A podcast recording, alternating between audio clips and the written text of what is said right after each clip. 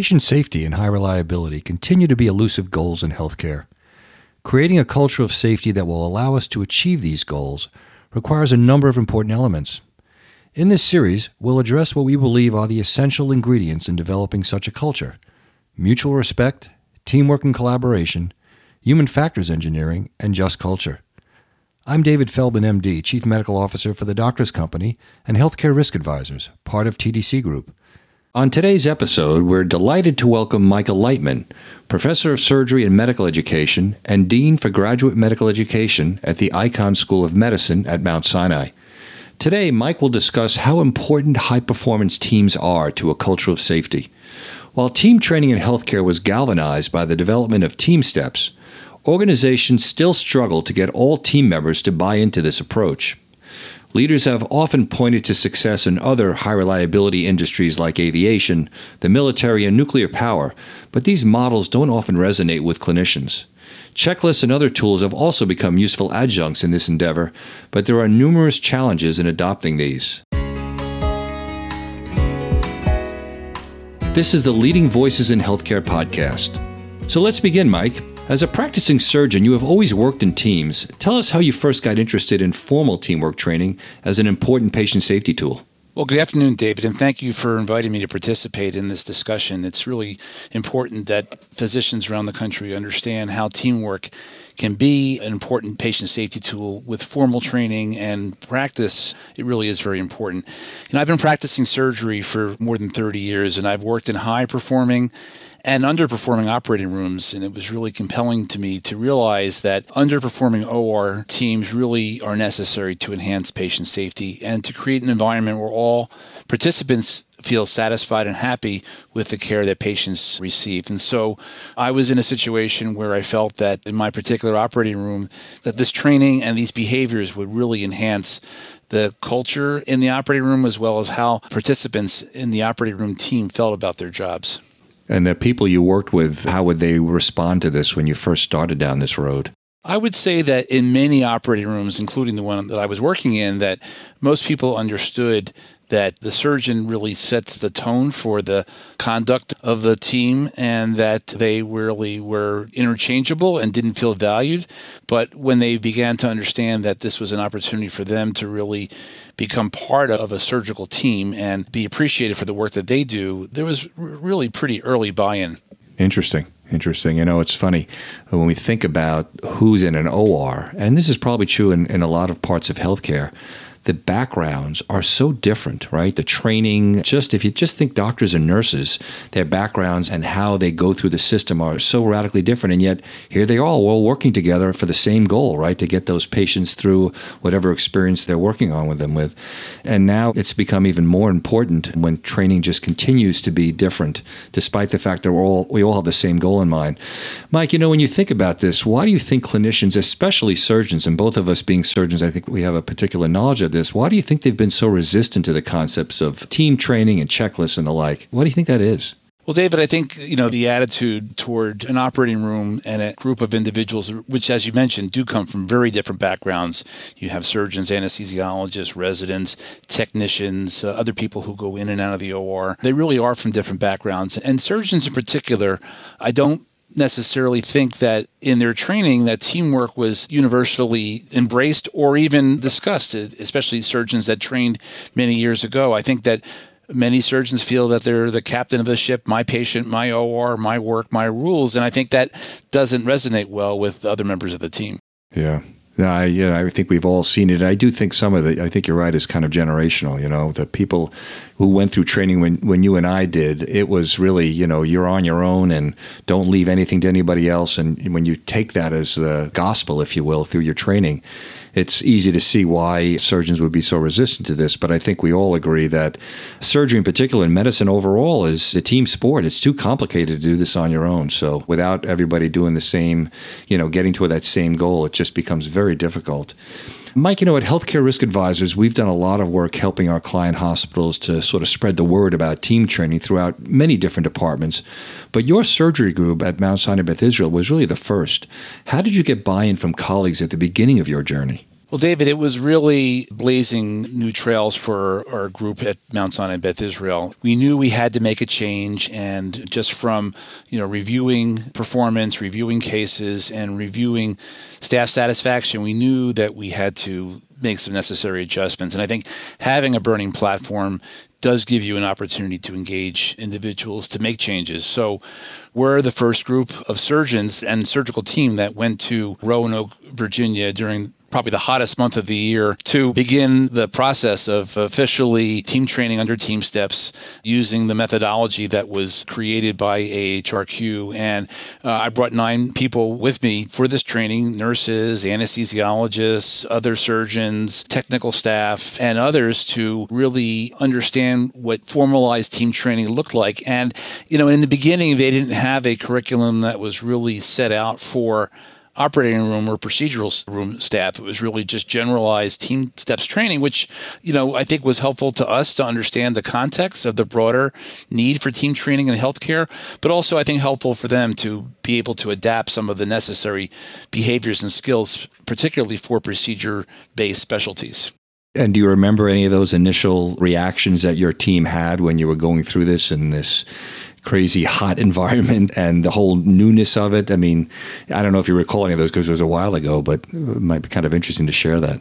Yeah, no, a, a, couple things come to mind. First of all, we had to do a readiness assessment. You know, it's not as if you all decide one day you want to be TeamSTEPPS trained and you can you can do that. You really need to perform an institutional assessment really from the top down to just make sure that with this training you're going to be able to use it in the most productive way. Secondly, I think people were rather skeptical to take a week out of their lives because it was one day of travel each side of a 3-day full work schedule to do the training and it's been abbreviated somewhat over the years but back then it was a big commitment to travel and to spend time together, which we really hadn't done in a formalized way, and then do the work together of receiving the training and then practicing the work that we did over that period of time. And I think there was a little bit of skepticism as to whether or not this type of training would be embraced by the institution overall, even though we were willing to take on this learning, whether we would be able to bring this back to our institution and make necessary changes. Yeah, interesting. You know, you brought up a good point earlier as well this idea of training through the lens of your work, right? Your actual work. So you, as you mentioned, when you first did this, the program that AHRQ and DoD put together, Department of Defense put together, TeamSTEPPS, it was somewhat generic. And I think you and I have both realized over the, the years that as you teach this to others, you really have to do it in a way that resonates with them. So, you know, giving examples of what happens on a medicine floor is, is hard for OR folks to understand, right? And the OB folks have a whole different thing, and the ED folks do. So one of the things we've realized over the last number of years is you really have to direct your training to the people's workspace, right? And the examples you give and all the scenarios you use want to be specific so it really resonates with them so they can say to themselves, yeah, I can see how that could happen, you know? I don't know if that's been your experience, but certainly has been ours. Absolutely. In fact, when we taught this training and continue to teach it to particular specialties, we oftentimes modify the curriculum and modify the videos and the discussion to really make it relevant to that particular subspecialty. So, specialties within surgery, such as urology and neurosurgery and general surgery and cardiac surgery, it's really important to make it really relevant to that particular field of practice. And then it also comes to mind this idea one of these gurus in teamwork training, a, a, former, or may still be a pilot, Steve Harden, talks about telling is not training, right? So you can't just tell people about this and expect it's just going to happen. You're talking, especially in the surgical world, right? All of us are creatures of habit. We're used to doing things a certain way. It's when we deviate from that that we get nervous. That's certainly the way that both of us trained. And then this final piece of Steve Harden's telling is not training is feedback. You and I both participated in some interesting ways of giving people feedback on how they do it in a timeout, right? And I think you had some you had some of that. I think you've been doing that both live and using video cameras, right, to observe teams as they're going through a timeout and giving them feedback. How, how has that worked for you? Well, it's been an interesting journey. Uh, I think that teaching team behaviors and providing a space where people can practice those behaviors outside of the operating room is certainly necessary to be successful at this, but then providing a methodology to observe team behaviors in situ in the operating room when people are doing their work has become part of the process of maintaining these skills and, and these behaviors. And while, you know, putting cameras in the operating room, not to record the actual surgical procedure, but just to observe individuals, listen to their conversations and see how they're doing their work and then providing them with those videos and being able to provide some constructive comments about those behaviors is really compelling to individuals. And I think it, it goes a long way to maintaining really good behaviors and appropriate teamwork. Yep, that's great. So, Mike, you now you now have a, a, big role, right, overseeing all of the training programs for the Mount Sinai Health System. What do you tell your program directors about the importance of high performance teams that they should be discussing with their trainees? How does that work for you? Well, I, I, would say the following that, you know, not every specific training program requires a formalized training in TeamSTEPPS. There may be other career resource management systems or other teamwork development skills that can be taught. But in general, our program directors are aware that high performing teams, you know, have certain specific behaviors and that they should provide that education to their residents and to engage faculty in that process so that people can communicate with each other, understand how to develop leadership skills in the process of their training as physicians and surgeons, and also maintain the work environment in the best possible way for all the people that support them in their work technicians, nurses, and others to really enhance the experience for everybody. Yeah. I think it's true now that in a lot of medical schools, TeamSTEPPS has become part of the medical school experience. How much medical students really get of that is unclear, but the idea, obviously, this has to start from the very beginning, right? It just becomes part of the culture that physicians, nurses, other healthcare people understand how important teamwork is in developing this culture of safety, you know? So. Well, I, th- I, think that residents at a very early stage need to understand that in the center of everything that they do is a patient, and that essential to patient safety is teamwork and interprofessional performance. It's just part of the way we practice care in, in hospitals, with the, the complexity of healthcare being what it is, that it's just essential.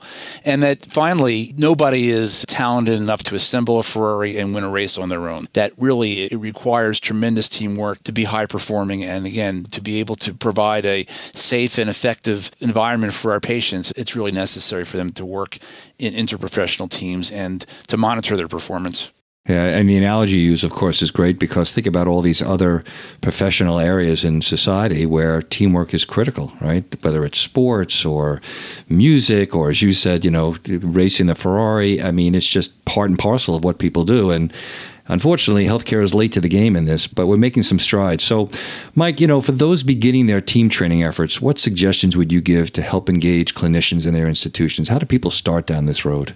I would say the first step is really accepting the fact that we're human beings and we're not perfect. every eraser that I ever picked, every pencil rather that I ever picked up has an eraser, and humans make error. And so much of what we do in teamwork is building a safety net under each patient, and a high reliability organization works to reduce variability in order that teams understand all the essential functions and can adapt, you know, in unpredictable circumstances. So, how do we start? We identify opportunities to improve patient experience and safety, and we, develop team training so that people can enjoy the work that they do and celebrate their successes and learn from each other and provide feedback to each other because again, we want our patients to have the best possible outcome and those organizations that realize that formalized team training would be helpful to them, there's lots of ways of seeking that out. Now, there are courses that are available online. There are individuals who are willing to come and share their knowledge to help them train others. And the trainer methodology has certainly worked out for some of the formalized team training curriculum that you mentioned, such as TeamSTEPPS and others. And so I think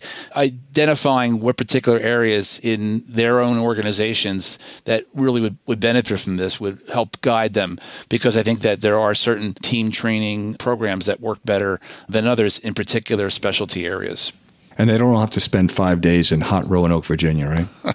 they don't have to do that, thankfully, for them. And what, what has happened over the years is that I think, you know, for procedure based areas, there's a body of information that has been developed over the years, and for obstetrical units and for office practices and so on, that now specifically oriented training programs can be modeled and taught, and then individuals can teach each other how to train others in those particular practices. Yeah, makes a lot of sense. It is. Uh, there's a lot of resources out there. Well, Mike, thank you so much, and, and, thank you to all for listening to our Leading Voices in Healthcare podcast. Visit our website at thetdcgroup.com to learn more about the services we provide to healthcare professionals.